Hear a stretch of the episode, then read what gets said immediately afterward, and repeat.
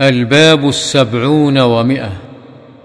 باب ما يقول إذا ركب الدابه للسفر. وعن ابن عمر رضي الله عنهما أن رسول الله صلى الله عليه وسلم كان إذا استوى على بعيره خارجا إلى سفر كبر ثلاثا ثم قال سبحان الذي سخر لنا هذا وما كنا له مقرنين. وإنا إلى ربنا لمنقلبون. اللهم إنا نسألك في سفرنا هذا البر والتقوى. ومن العمل ما ترضى. اللهم هون علينا سفرنا هذا. واطو عنا بعده. اللهم أنت الصاحب في السفر والخليفة في الأهل.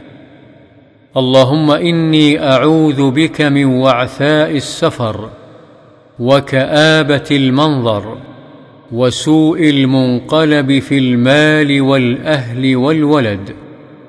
وإذا رجع قالهن وزاد فيهن آيبون. تائبون عابدون لربنا حامدون. رواه مسلم. معنى مقرنين مطيقين. والوعثاء بفتح الواو وإسكان العين المهملة وبالثاء المثلثة وبالمد وهي الشدة. والكآبة بالمد هي تغير النفس من حزن ونحوه.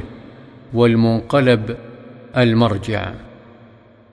وعن عبد الله بن سرجس رضي الله عنه قال كان رسول الله صلى الله عليه وسلم إذا سافر يتعوذ من وعثاء السفر وكآبة المنقلب والحور بعد الكون ودعوة المظلوم. وسوء المنظر في الأهل والمال. رواه مسلم. هكذا هو في صحيح مسلم. الحور بعد الكون. بالنون. وكذا رواه الترمذي والنسائي. قال الترمذي ويروى الكور بالراء. وكلاهما له وجه.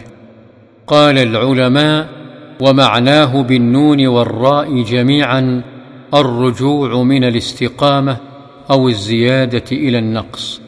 قالوا ورواية الراء مأخوذة من تكوير العمامة وهو لفها وجمعها. ورواية النون من الكون مصدر كان يكون كونا إذا وجد واستقر.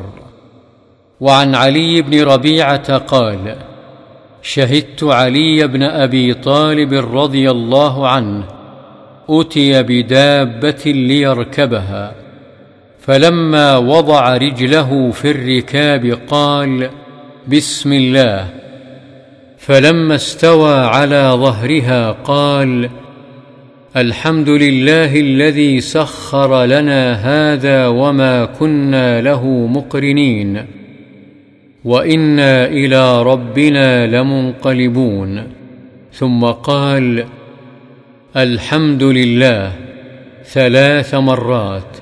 ثم قال الله أكبر ثلاث مرات. ثم قال سبحانك إني ظلمت نفسي فاغفر لي إنه لا يغفر الذنوب إلا أنت. ثم ضحك. فقيل يا أمير المؤمنين من أي شيء ضحكت؟ قال رأيت النبي صلى الله عليه وسلم فعل كما فعلت ثم ضحك. فقلت يا رسول الله من أي شيء ضحكت؟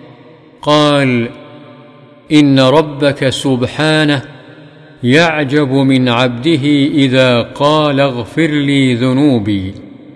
يعلم أنه لا يغفر الذنوب غيري. رواه أبو داود والترمذي وقال حديث حسن وفي بعض النسخ حسن صحيح وهذا لفظ أبي داود.